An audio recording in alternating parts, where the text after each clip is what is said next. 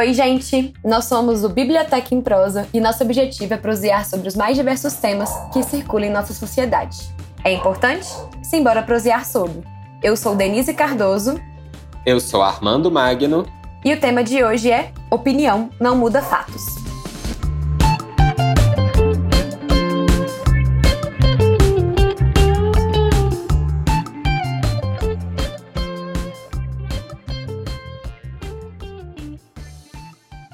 Vacinas causam autismo, a Covid-19 foi criada em laboratórios chineses, dados sobre queimadas são falsos, conspiração da NASA, a Terra é plana. Discursos anti-ciência têm simplificado e se espalhado cada vez mais no Brasil e no mundo. Sabemos que o movimento anti-vacina é uma ameaça à saúde pública e nos espantamos quando informados por uma pesquisa do Datafolha que 7% dos brasileiros, o equivalente a cerca de 11 milhões de pessoas, acreditam que o planeta Terra tem formato plano. Porém, o mesmo ocorre quando as teorias anticientíficas são voltadas às ciências humanas? O que ocorreu em 1964 foi uma revolução para impedir o comunismo. A escravidão no Brasil é culpa dos africanos. O nazismo foi um movimento de esquerda. Os indígenas no Brasil só morreram de doenças. O Holocausto não aconteceu. Bem, quando se trata de história ou das ciências humanas como um todo, os negacionistas da ciência não se veem como tal. Para os grupos que contestam versões oficiais e consagradas pelo consenso historiográfico, fruto de muita pesquisa, debate e reflexão, eles não estão negando um campo de conhecimento, estão apenas tendo uma opinião diferente. Por que a história é vista como uma mera questão de opinião? Será que há menos perigo em negar fatos históricos como aqueles que eu citei acima? É sobre isso e muito mais que queremos prosear hoje. Vem com a gente! Você deve estampar sempre um ar de alegria e dizer tudo tem melhorado. Você deve rezar pelo bem do patrão e esquecer que está desempregado. Você merece, você merece. Tudo vai bem, tudo legal. Cerveja, samba, amanhã seu Zé se acabar em teu carnaval você merece. Você Bom, os discursos que a gente costuma ver por aí, né, associados ao negacionismo que a gente está falando, eles acontecem em várias esferas. Então a gente pode falar dos casos da Terra plana, de ter uma galera, inclusive, pesquisando, fazendo experimentos para tentar provar isso. A gente tem, né, um grande debate, foi muito forte, principalmente no ano da eleição, 2018, mas isso se arrasta já há algum tempo, sobre tentarem atribuir o nazismo à esquerda que tem muito a ver, né, por conta da, até da eleição, de projetos políticos, de tentar se distanciar desses regimes extremistas, e o nazismo é o caso mister de tudo isso. Aí a gente sempre tem discurso falando sobre eleição ainda, das fraudes que acontecem na urna eletrônica, de que alguém está sendo monitorado, de que eles estão imprimindo resultados errados. Até vídeos de políticos na época, né? Um exemplo disso é da família Bolsonaro, um dos filhos dele divulgou sobre isso, de que as urnas eletrônicas estariam fraudadas, e é curioso porque eles ganharam. Então, se a gente for parar para pensar, né, porque eles se elegeram por essas mesmas urnas eletrônicas que eles criticaram. Mas a gente sabe que isso é um método, a gente sabe que não é acidental, né? Então a gente vai enumerando os casos e a gente vai fazer considerações disso.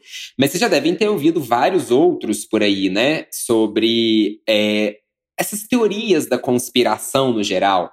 A gente pode citar os movimentos anti-vacina, sobre aquela fake news antiga de a vacina causar autismo, de que as vacinas estão sendo usadas para instalar, não sei como, mas para instalar microchips nas pessoas que seriam controladas a partir de então. Então, casos assim não faltam. E se a gente, durante uma época, ridicularizou, ignorou, ou então simplesmente achou que isso era coisa de uma meia dúzia de pessoas, a Denise até citou não, os dados, né, que a gente tem uma população muito grande atualmente que endossa esse tipo de discurso e mais do que endossar, monta toda uma comunidade ao redor disso. Sobre isso que o Armando falou, eu acho que em alguns casos eles são muito claros o quão chocante eles são pra gente, né? Por exemplo, essa pesquisa do, do Datafolha sobre terraplanistas no Brasil, a gente fala 11 milhões porque é o que a pesquisa projeta, né? Não, foram entrevistado todo, não foi entrevistado toda a população brasileira, mas 7% dos entrevistados de um grupo grande de amostra que o Datafolha pegou declarou que acredita que a Terra é plana, assim. E é algo que choca muito a gente. Assim como a gente fica chocado e preocupado com o crescimento do movimento anti-vacina, que atualmente, né, no, no mundo de 2020, tem tomado vieses cada vez mais ideológicos, né? Saiu uma pesquisa do Datafolha e uma pesquisa do Data Poder, por exemplo, que eram bem preocupantes sobre as vacinas contra a Covid-19.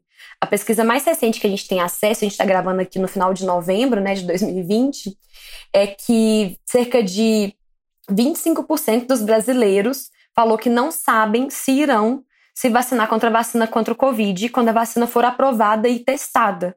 O que é algo muito preocupante, né? É, esse, esse, dado do Datafolha e o dado do Data Poder, do Poder Data, desculpa, é que a percepção sobre a vacina do coronavírus, cerca de só os 63% das pessoas têm certeza que tomariam a vacina contra o Covid. Isso em outubro. E quando a gente coloca, por exemplo, em comparação com a pesquisa do mesmo instituto, do Poder Data ali, que é o Instituto de Pesquisa do Poder 360, em julho, 85% tinha certeza que tomaria.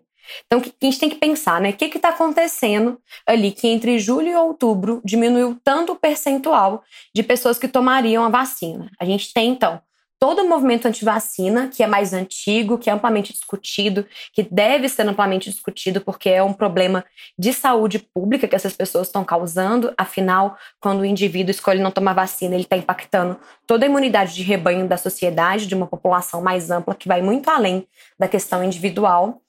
E a gente sabe que, além disso, tem a questão ideológica que está muito forte por conta da vacina. Fala-se muito de vacina chinesa, de vacina russa, como se com a vacina viesse o regime político do país de brinde. Eu não sei o que, que passa na cabeça das pessoas, né?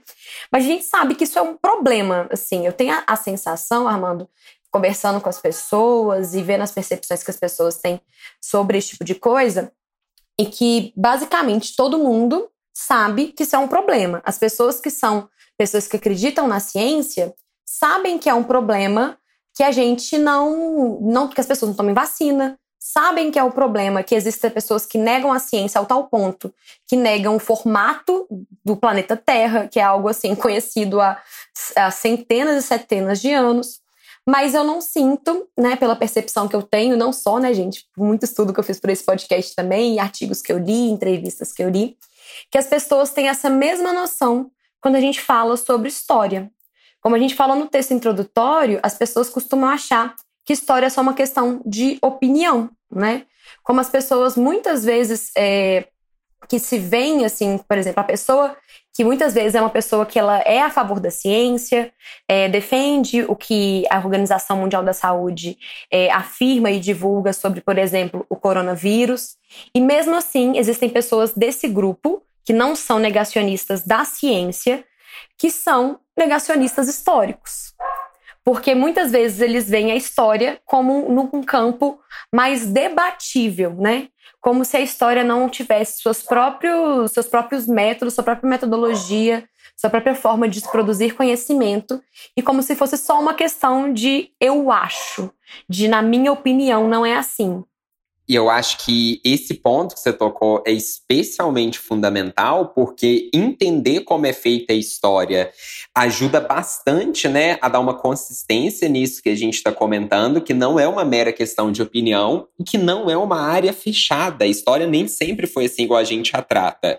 Se você quer trazer novos estilos de abordagem, novas incorporações, isso existe, inclusive até na própria academia, isso costuma ser bem aberto para discussão, ao contrário de um certo senso comum de que a academia é muito fechada a esse tipo de coisa. Gente, há pesquisas e mais pesquisas sendo feitas até em áreas que são desacreditadas em vários lugares. Por exemplo, se não me engano, a USP tem uma linha de pesquisar homeopatia, que é severamente criticada né, em vários lugares, mas entender o que vamos provar então, vamos ver se isso que existe, um grupo de pessoas consumindo, o que, que a gente pode dizer sobre isso. Tem um exemplo até do Jardim Botânico, extrapolando para as outras áreas. Você visita lá no Rio de Janeiro, aí você vê as plantinhas, tem lá conhecimento científico e conhecimento popular algumas vezes eles são coincidentes, outras vezes não. Então, olha que interessante como há uma conjugação disso. Só que é importante a gente também entender que há um grupo, e aí eh, já já eu vou comentar mais né, como que a história é feita, mas há um grupo, principalmente de uma nova direita anti-intelectualista, que ela vem com um discurso extremamente fechado, né? Ela recusa, inclusive, a ideia do debate, tanto que isso é um método, a gente vê muito com Olavo de Carvalho isso. Ele, como método, fala que você não dialoga, você tenta humilhar para colocar a pessoa no lugar. E é uma pessoa que durante muitos anos se sentiu excluída desses meios de debate. Convenhamos, né, gente? Não porque os meios de debate foram opressores, mas a pessoa vem com opinião que na verdade não passou por nenhum crivo de investigação, vem com coisas ofensivas e ela quer ser considerada como qualquer outra que está ali fazendo o negócio seriamente, tendo respeito no diálogo com o outro. Então é entender também, para a gente não cair num relativismo muito grande, de achar que toda opinião é, tem o mesmo peso que a outra. Então imagina, né? Denise preparou uma pesquisa a vida inteira indo nos arquivos, consultando teóricos, referendando aquilo para aí chegar eu que não estudei nada e falar assim, não acho que seja assim, não, Denise. É uma questão de opinião, mas não acho que você, não acho que você fez da maneira correta, não. E querer que minha opinião seja considerada com o mesmo peso que o da Denise. Então, esse tipo de relativismo que a gente vê hoje, ele está em muita sintonia com o próprio fazer histórico, né? Como que a gente lida com as ciências no geral e com a história em específico sobre isso que você falou, eu lembrei de uma frase da Hannah Arendt do texto Verdade e Política, que é um texto de 1967 que foi produzido em outro contexto, né? Não era um contexto de negacionismo histórico que vai se fortalecer ali nos anos 80, mas ela fala algo muito relacionado com o que você acabou de falar, que é as opiniões inspiradas por diferentes interesses e diferentes paixões podem diferir largamente e permanecer legítimas, enquanto respeitarem a verdade de fato. Então, isso é muito fundamental, né? Tanto que, quando geralmente nós trazemos um debate sério sobre isso, muitas vezes a Denise viu um ponto, eu vi outro, e é complementar essas coisas. Mesmo na discordância, a gente entende ver falhas e lacunas nos nossos raciocínios que todo mundo tem. Então, não necessariamente por eu ter tido uma opinião divergente dela nesse método, é que a minha tese exclui a dela. Muito pelo contrário. Eu trago um olhar, ela traz outro. Então, às vezes, ela viu uma parte, a interseção minha com ela existe, eu vi outra parte do assunto. E, ao mesmo tempo, a gente fala de uma época, só que eu tô tentando mostrar aqui as complexidades disso, isso não é coisa rápida, né? Eu falei que a Denise ficou anos estudando no arquivo, debatendo e tudo mais. E a gente tem que pensar o que disso que tem de implicação social, né? Pensa hoje em dia, você tem um meme no WhatsApp, isso é muito mais rápido como rede social e como linguagem a ser difundida. E muitas vezes é mais palatável, mais digerível, que é uma. Eu vou expor daqui a pouco umas teorias que eu tenho sobre essa ideia de complexidade, como que isso dá trabalho, né? De lidar sobre isso. Mas esse próprio discurso dessa nova direita mais extremista, igual eu citei o caso do Olavo de Carvalho, até indico o podcast do da revista Piauí, recentemente, que fez né, a, último ali do Retrato Narrado, a repórter tem uma entrevista com Olavo de Carvalho, que ela mostra várias dessas coisas. É tipo um episódio bônus, né? Que eles lançaram ali. É uma série nova. E ele, ela mostra como que se ele caracteriza por recusar esse tipo de complexidade, principalmente nos anos mais recentes, e tentar desacreditar o outro com jargões, com respostas simplistas e como que ele identifica que isso é método que vende a ideia dele, né? E literalmente vende, porque ele vende cursos sobre isso, ele faz palestras, ele ganha dinheiro com isso, né? Então, quando a gente fala até da história, como que ela funciona até hoje, ela não nasceu sempre assim. Ela foi alvo de intensos debates ao longo dos anos. Ela não é um produto acabado que meia dúzia de pessoas decidiu. Ela está em construção, eu diria. A gente pensa nas ciências no geral, né? Tem até a revolução científica do século XVII, que coloca um novo paradigma que a gente usa muito até os dias de hoje, que é o experimento, que é o processo da empiria o método de você ter que provar racionalmente aquilo que você fala em oposição a um viés mais especulativo que não tinha né, um grande apego à experiência. E o método histórico, então, o que é o provar na história? Não é provar a verdade, até porque isso é extremamente questionável, né? A Denise trouxe o trecho da Hannah Arendt que é legal, que ela fala que, embora a verdade seja questionável, ainda existem ali fragmentos do real que a gente não pode abandonar. Então, falar que não existe uma verdade absoluta não quer dizer que tudo pode. A gente pode discordar das interpretações dos fatos, mas os fatos continuam. Essa, inclusive, é uma das principais diferenças da história para a literatura. A história tem balizas ali que é o referente real, que a gente não pode fugir e deixar isso abandonado. Um exemplo mais prático aqui. Eu posso discordar da Denise do porquê que o rei foi decapitado na Revolução Francesa. Posso trazer que foi um ato de brutalidade e outra pessoa trazer que foi um ato de, de um certo sentimento de frustração que veio e não era brutal diante das coisas que a monarquia praticava. Mas o rei morreu e foi decapitado. Isso é um fato que a gente não pode prescindir. Como que a gente vai lidar com esse fato? Isso de fato muda bastante, né? Porque a história, ela tem as investigações com base nos documentos. Documentos, repito, eles não são verdades absolutas. Documentos são interpretações que os historiadores fazem porque eles são produções humanas. Cada humano que produziu aquilo tinha sua intenção, falava de determinado local, trazia seus próprios projetos. Então não existe essa neutralidade histórica que durante uma época até se acreditava nisso como método. Mas isso foi superado para entender que a história ela pode ser vista de vários lados e essas interpretações não diminuem ela como um campo científico do conhecimento. Pelo contrário, elas demonstram essa complexidade em falar sobre os temas. Então, como os interesses sociais mudam, até os interesses de pesquisa mudam. Durante muitos anos, por exemplo, silenciou-se pesquisas sobre mulheres, operários, mendigos, as bruxas, homossexuais, negros. Não porque eles não existissem, mas isso porque não era interessante para os padrões dominantes. Então, sim, a história também é marcada por jogos de poder. Até com a emergência dos movimentos sociais, você vê hoje uma forte penetração deles na academia, da academia entender não só que ela tem que ouvi-los, mas que eles também são produtores de um conhecimento legítimo que tem que ser considerado e incorporado ao mesmo tempo. Então, até quem diz que a área é muito academicista, depende, né, gente? Eu estou mostrando aqui um lado que não é. Um lado que mostra essa sintonia direta com esses movimentos da rua e como que isso pauta a própria produção acadêmica, não de cima para baixo, mas a partir desses outros olhares. E aí, é, mas isso é o que eu estou falando no aspecto sendo super otimista, positivo, né? Porque tem gente que usa a história não para fazer uma investigação e para tentar buscar uma compreensão e lançar luz sobre algo, mas para tentar referendar um projeto político seu ou então de governos autoritários. E aqui tem um caso clássico, né, dos assassinos de memória, que é um dos casos mais sérios da história. E aí, igual a Denise comentou mais cedo, será que por que a gente às vezes aceita tão de boa, né, as interferências ou as deslegitimações que a área da história passa em nome de mera opinião. Teve um grupo, gente, de pessoas que reuniu, né, e foi, falou que o Holocausto, na verdade, nunca existiu que não houve a matança deliberada e sistemática dos judeus nos campos de extermínio pela Alemanha nazista.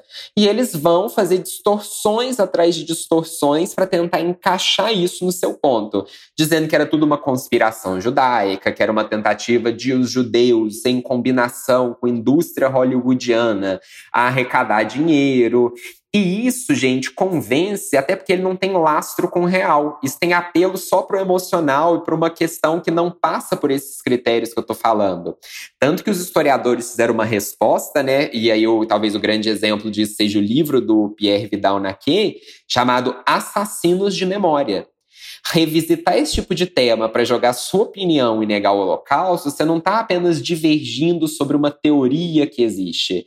Você está comprometendo a memória de milhões de pessoas mortas e outras milhões que perderam parentes nos campos de concentração, afrontando a vida dessas pessoas, comprometendo seus projetos, seus valores, seus históricos, suas memórias, e em nome de quê? Muitas vezes de projetos políticos autoritários que tentam, inclusive, relativizar autoritarismos do passado, principalmente quando eles pegam em comparação, né?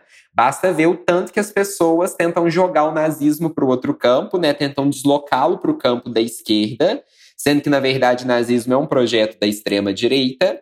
E eu queria que observassem né, quem que tenta deslocar o nazismo para esse lado. Será que são os investigadores que realmente prescindem de uma dúvida teórica fundamental? Ou são pessoas muitas vezes acusadas de extremismo e falam assim: não, não sou extremista, não. É tanto que na minha área não tem nenhum extremismo. O nazismo, por exemplo, é da esquerda. E elas tentam se desvincular desse tipo de coisa, né?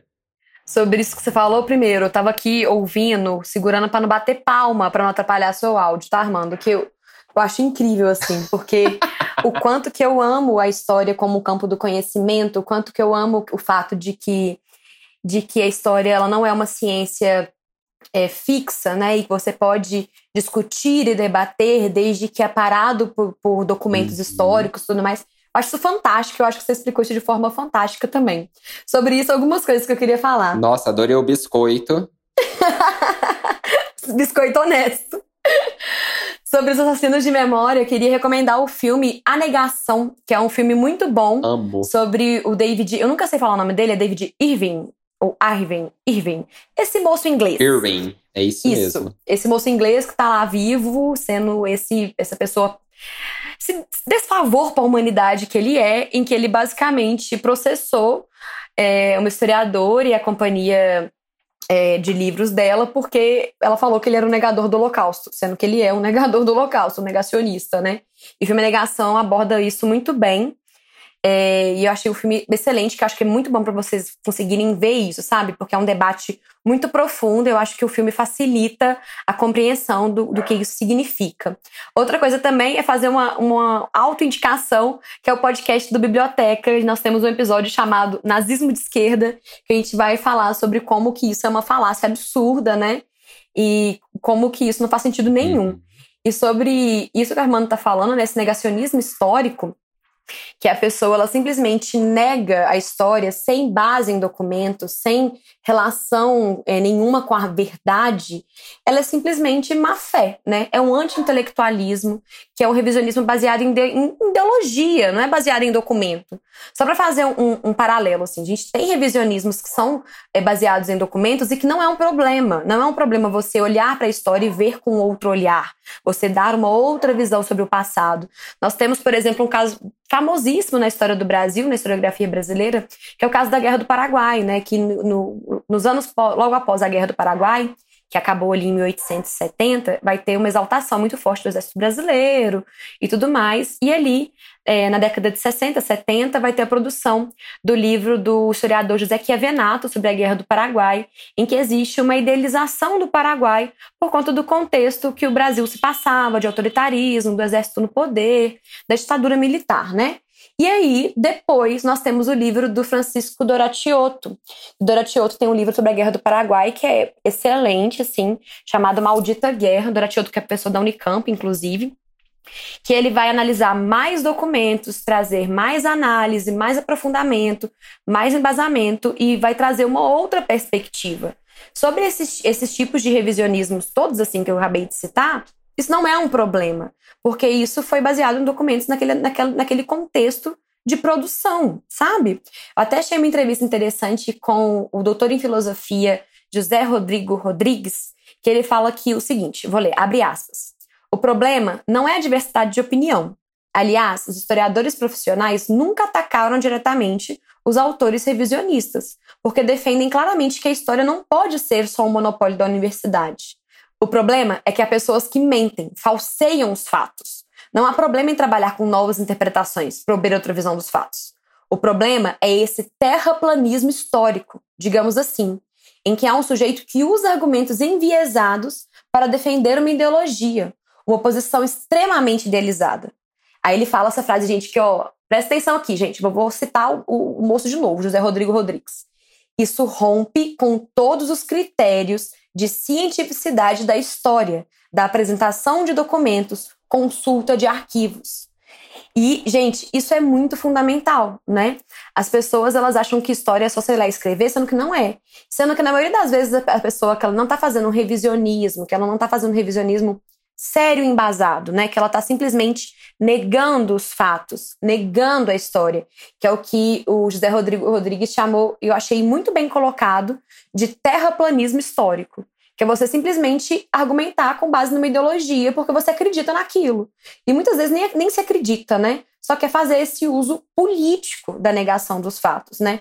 Que é uma história manipulada de maneira desonesta para favorecer certos grupos e narrativas políticas. Tem até um efeito que eles chamam de o efeito Dunning-Kruger, que a gente tem. O que, que esse efeito fala, né? Que quanto menos a pessoa sabe sobre algo, mais ela afirma categoricamente sobre as coisas. Tanto que quando você consulta um, um historiador da área, quando ele pesquisa, por exemplo, algo muito específico, ele faz uma série de ponderações até onde vai o limite do conhecimento dele, mesmo sendo uma pessoa assim, que sabe muito de determinada área. Porque ele entende que quanto mais ele estuda, mais ele vê como o campo do conhecimento é complexo. Então, tem coisas que ele não pode opinar. Não pode opinar porque ele não pesquisou. E tá tudo bem, gente, você não ter que opinar sobre tudo, que é outro coisa que eu vejo muito acontecendo hoje, né? E que até vi hoje no Twitter de novo pessoas falando sobre isso. Gente, nós não precisamos dar opinião sobre tudo. Tem coisas que a gente não entende que primeiro, a gente pode ouvir, segundo, a gente não precisa nem ouvir nem participar. Se eu Armando sou uma pessoa que não gosta de futebol, eu não vou dar palpite, por exemplo, com a Denise que acompanha e sabe muito mais do que eu, porque eu não me interesso, eu não acompanho e logo eu não preciso palpitar sobre aquilo. Às vezes eu até consulto, vejo uma coisa ou outra. Se eu quero palpitar, é legal ouvir o que, que os outros têm a dizer. Isso, gente, tem a ver com a ideia do diálogo, né? E a ideia do diálogo, que eu acho que falta quando a gente é negacionista, quando a gente nega, para mim é um princípio mais, né, o buraco mais embaixo, no sentido de negar princípios do diálogo, é eu me deslocar pro lugar do outro. E dá um trabalho fazer isso, né? Porque eu tenho como se fosse sair daqui onde eu estou e até o campo do que a Denise tá falando e depois retornar a mim novamente, uhum. mas com uma nova ideia para considerar aquilo que ela colocou. Isso exige escuta, exige complexidade, exige também, e aí talvez o ponto mais doloroso para uns, que é confrontar até algumas verdades internas. Então, às vezes, eu sempre achava, da exemplo besta do futebol, que tal time era excelente, porque era a percepção pessoal que eu tinha. Só que aí eu fui com a Denise e a percepção pessoal, que às vezes veio da minha família, que às vezes veio de alguns amigos que eu gosto, eu tomei aquilo como uma verdade. Aí eu falei com a Denise, essa coisa arraigada, né? Denise, o time X então é maravilhoso, né? Denise fala: não, ele nem tá jogando direito agora, tá numa crise profunda e não sei o quê. Gente, eu tô até com medo desse meu exemplo, se realmente fazer referência a algum time hoje em dia. Eu tô com medo, porque é um caso hipotético, eu não acompanho, mas vai que, né, a carapuça serve para algo, aí eu tô ferrado. Gente, eu vou não até retomar comigo, esse exemplo, tá? é, só, é totalmente hipotético. porque eu realmente não sei.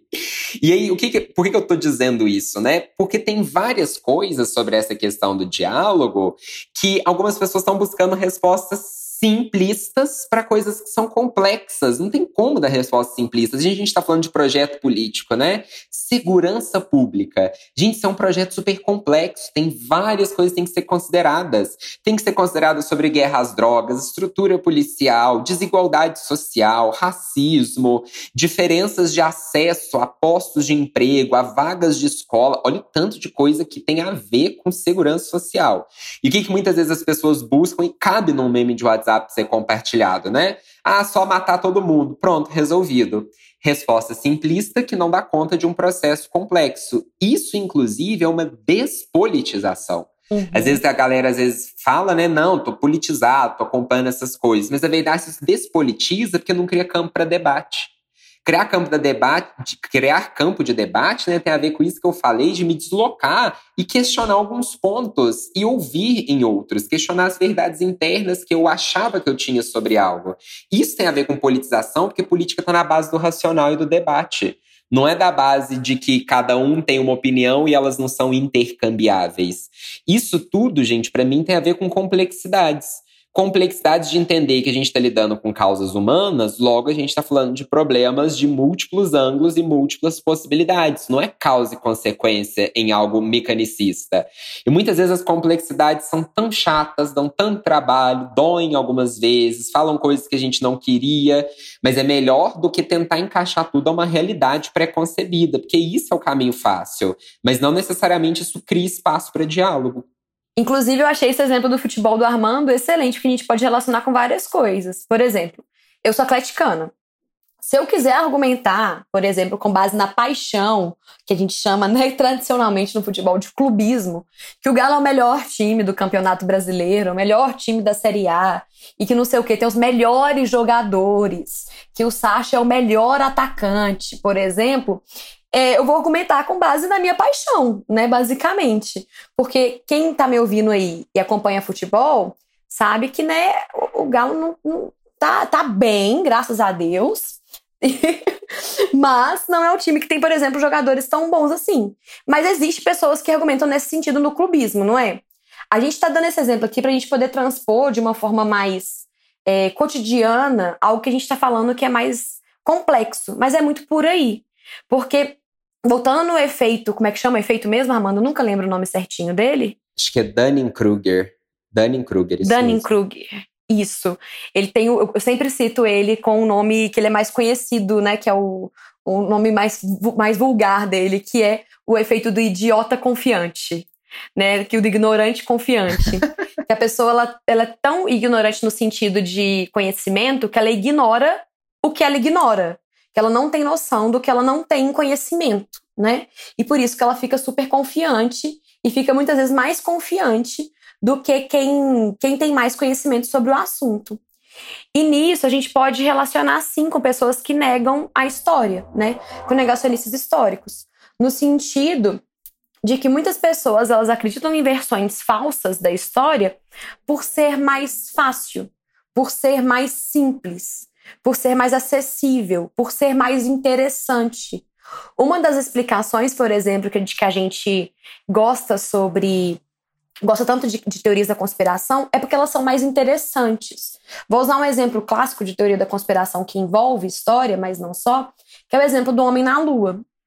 É muito mais interessante eu acreditar que o homem não foi, na, não foi à Lua, que foi uma farsa, que a NASA forjou isso tudo com Hollywood, que foi Stanley Kubrick que gravou, porque ele tinha gravado 2001 Odisseia no Espaço. Isso é muito mais interessante do que um relatório de física. Entende?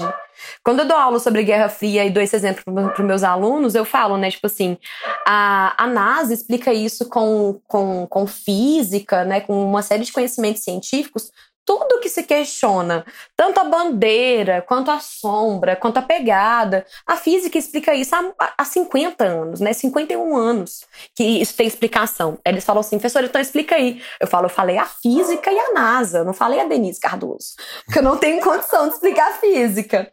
Mas é porque é muito mais interessante, é muito mais acessível. E é muito a, a ideia de como o que você tinha falado no início da nossa prosa, Armando, sobre isso de querer fazer parte de um grupo grupo, sabe? Isso de querer ser incluído.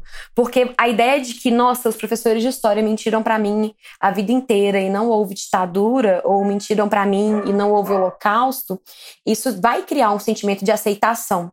Que a gente pode sim relacionar com esse efeito do idiota confiante, né? Porque a pessoa está ignorando toda uma série de conhecimentos. Por outro lado, também existem as pessoas que elas simplesmente falseiam a história com objetivos políticos mesmo, né?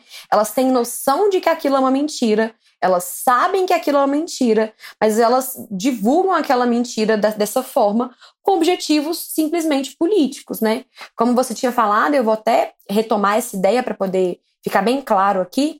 É uma prática muito recorrente, né, gente, da, da nova direita, direita alternativa, que é uma direita que vai ficar muito forte, principalmente ali a partir da década de 80, que vai ter o final da Guerra Fria, todo esse contexto ali da década de 80, vai fortalecer muito esses, esse tipo de discurso. É, que vai ter esse interesse político de manipular a história, para poder falar: o meu lado, ele não é extremo. Tanto é que meu lado não tem extremos, né? Que foi até o exemplo que você deu. Então, fala-se, por exemplo, que nazismo seria é, uma não seria do campo político da direita. Por quê? Porque isso legitima uma identidade de direita e fundamenta essa identidade de forma a afastá-la desses, dessas bases né, históricas. No caso da Europa e do, a nível mundial, do nazismo, no caso do Brasil, da própria ditadura, e nega isso, né, e, e aponta aquilo para o outro lado, porque eu não quero chamar de meu, né?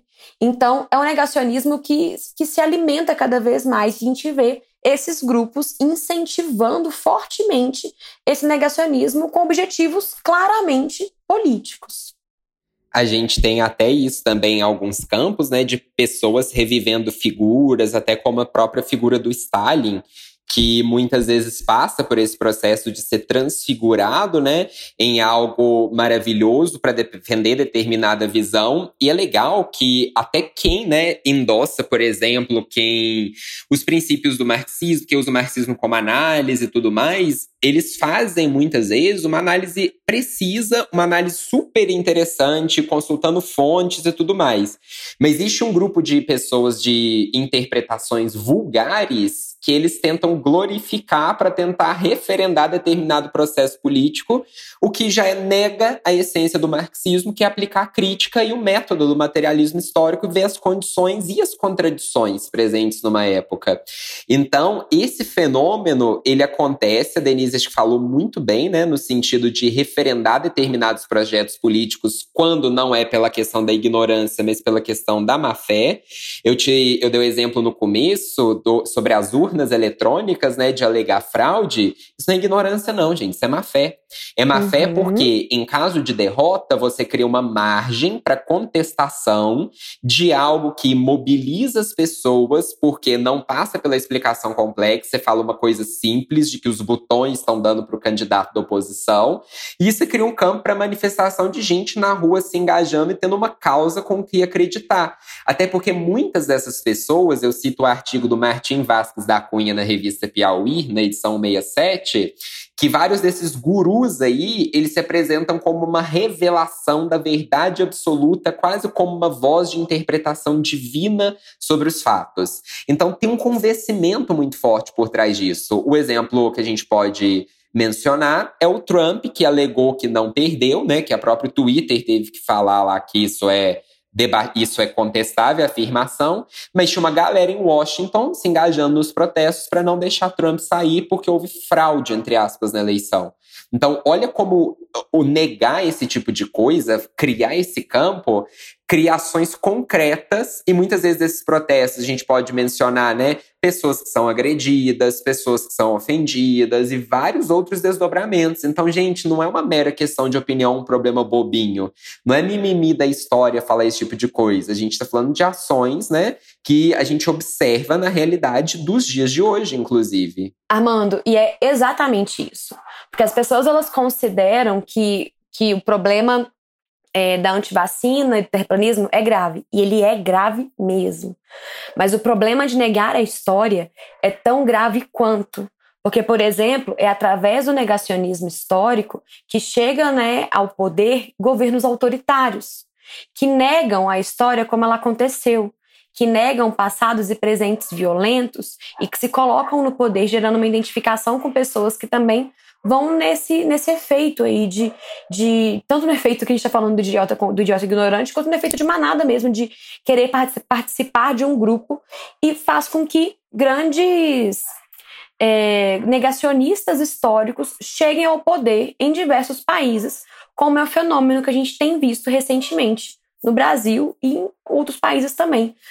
Só para poder citar né, os Estados Unidos, a Hungria e outros vários países além desse, desse termo que eu já utilizei, né, que é o terraplanismo histórico, é, tem também um termo que eu achei que faz todo sentido e que é super aplicável à nossa, à nossa realidade, que é o termo usado pelo Bernardo é, Melo Franco no seu blog no Globo, ele é o colunista do Globo, que é o terraplanismo da política brasileira.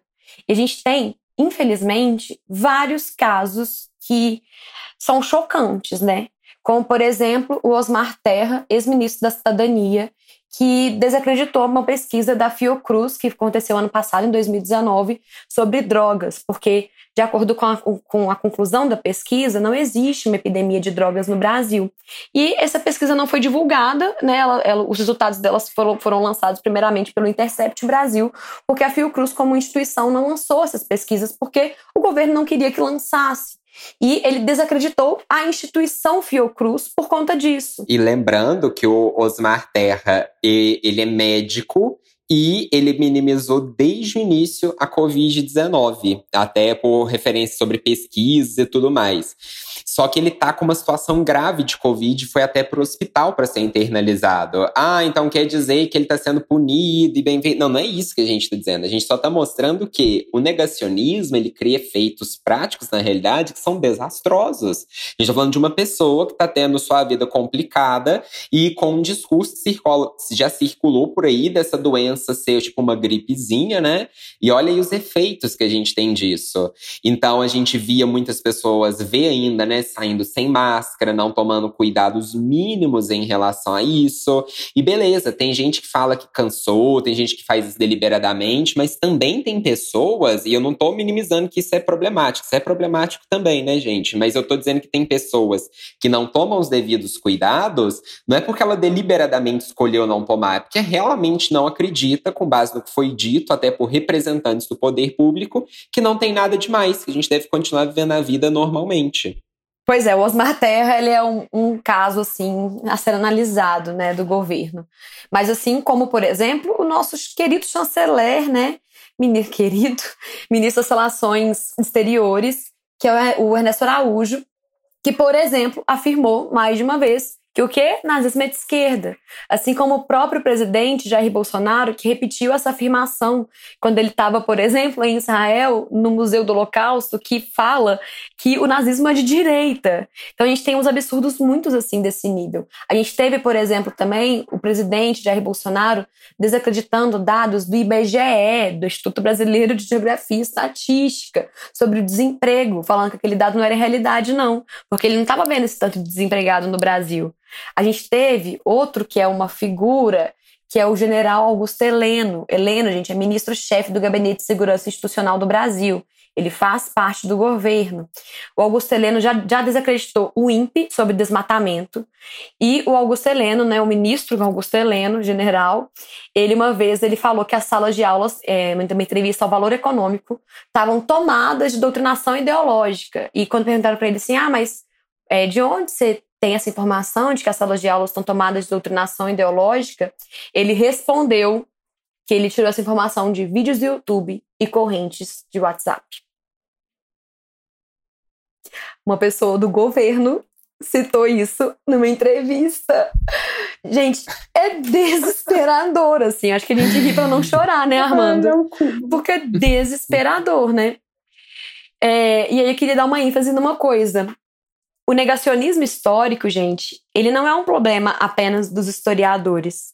Ele é um, proble um problema da sociedade. Exato. Porque, por exemplo, vamos pegar um exemplo lá de novo da vacina que eu falei no início da nossa prosa. Que o indivíduo antivacina, ele se torna um problema social mais amplo na medida em que ele afeta a imunidade de rebanho, certo? Então, o indivíduo antivacina dessa forma gera um problema de saúde pública. Tranquilo, né? A gente entende isso, biologia. Da mesma forma, pessoas e políticos que negam a ciência também são problemas mais amplos.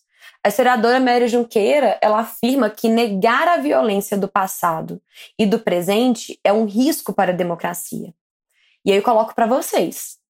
Ter um presidente que comemora o golpe de 64 e relativiza a violência estatal durante a ditadura é um risco para a democracia. Ter um vice-presidente que afirma como o general Mourão afirmou no Dia da Consciência Negra de 2020, que não existe racismo no Brasil, é um risco para a democracia. Quando esses dois grupos correspondem, grupo, o grupo que nega a história e quando esse grupo é o mesmo grupo que nega outros campos do conhecimento, o risco ele é ainda maior. O presidente Jair Bolsonaro, desde o início deste ano, assim como Osmar Terra, como o Armando falou para a gente, minimizou a pandemia, minimizou a Covid-19 minimizou a urgência de uma vacina. E recentemente, em novembro de 2020, a Anvisa, Agência Nacional de Vigilância Sanitária, uma agência do governo, interrompeu os testes da vacina Coronavac, que estava sendo desenvolvida pelo Instituto Butantan, em São Paulo. Por motivos ideológicos, afinal, ela é a vacina chinesa, a produção dela começou com a empresa chinesa Sinovac, e motivos políticos, por ser a aposta do João Dória, que é o governador de São Paulo e atualmente, atualmente, né, porque dois anos atrás não era, é rival político do presidente. Então, a gente está falando de, de, de um exemplo entre vários que são possíveis e passíveis de análise de como o negacionismo histórico é um risco.